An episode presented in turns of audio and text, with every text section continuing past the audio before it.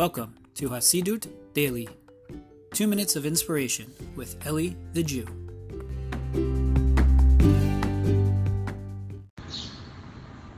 Shalom, shalom, my friends. Hope everyone's doing well. I wanted to share with you a quick thought. Firstly, Chodesh Tov, a good new month. May we all have a blessed, happy month of Adar. Um, I wanted to share with you a quick thought. the Maharal of Prague explains that we see God's mastery over the world at the splitting of the sea.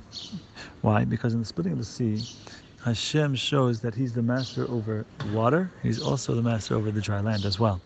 And so, and so the fact that He puts dry land in the place where water was demonstrates that He's not just show, running the show over one thing or the other thing, but He has a mastery over both things. And He said, and the Maharal explains that this is how mastery over something is shown when you have control over the thing and its opposite.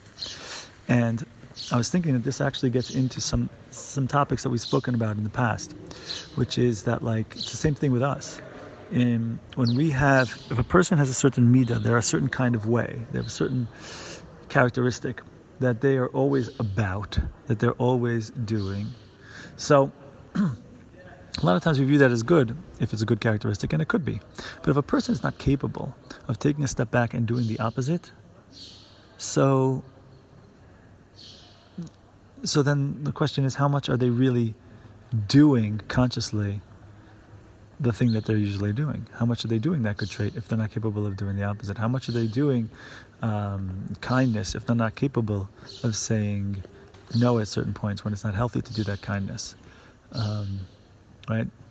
Um, if a person is and we see this by the way by by uh, by avot and imahot um, by our forefathers and foremothers, we find the same thing. Uh, for example, famously, Abraham was all about chesed, all about kindness. But then he, there's a time when he has to go ahead and use the opposite attribute when he, when his understanding is that he's supposed to um, do the Akedat Yitzchak, the sacrificing of uh, of Isaac, right, the binding of Isaac. Um, that wasn't a move, at least that on the surface appeared to be kindness, right? So, so what does it mean? And afterwards we see Ata, that says now in the Torah, now I know that you're yerei Elokim. Now I know that you, someone has awe of Hashem. Because before that, it could all be always it could be about love, love, love, love. But if there's no respect there, if there's no awe there, there's no reverence there, so then there's a certain level of of loss and respect of the relationship there, right? So when he's able to not be all, when he's able to take the chesed and say, okay, this is not the appropriate time to have chesed, not the appropriate time to have kindness. So that's when you see that when he's choosing kindness all those other times, it's coming from a place of choice. It's coming from a place of, I want to do good, I want to do the right thing, not as something that has just become been, become some characteristic that I'm locked into, some sub identity that I've taken on. Um, we find the same thing by Yaakov Avinu, Jacob as well, um, that he's known as a person of truth. And yet we find that there are times where he has to be conniving, he has to be uh, sly. So, so, so there are, so that that demonstrates how much other times when he is going down the straight and narrow, how much that's coming from a place of choice. It's not just something that's just naturally the way he is. It's not something he's locked into, um, right?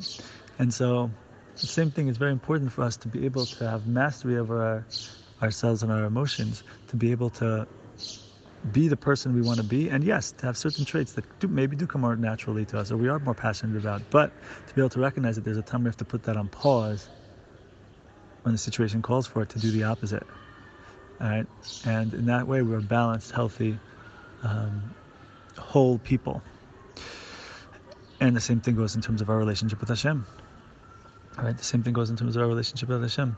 There are times where we're supposed to be involved in that one way, but then situations could change and be, and it could be called for, and, and we could be called upon to do the opposite of that thing. Right? And we have to be able to do that. If we're locked in to serving Hashem in one particular way or doing one particular thing for Hashem, but then the situation calls for something else. We can't do that because we view ourselves as someone who always has to be doing this particular mitzvah, or always doing this particular tradition, this particular trait in this particular way. Um, so we decided the fact that, like, okay, hold on a second. Are you a servant of that trait? Are you a servant of that mitzvah, or are you a servant of God? Right? Are you keeping the Torah? Or are you attached to one particular mitzvah, even when that mitzvah, it's not appropriate for that mitzvah to be done at that particular point? Right. So, anyway, right? Anyway, um, something to think about as we head into Shabbat, head into this new month. My friends, have yourselves a great one.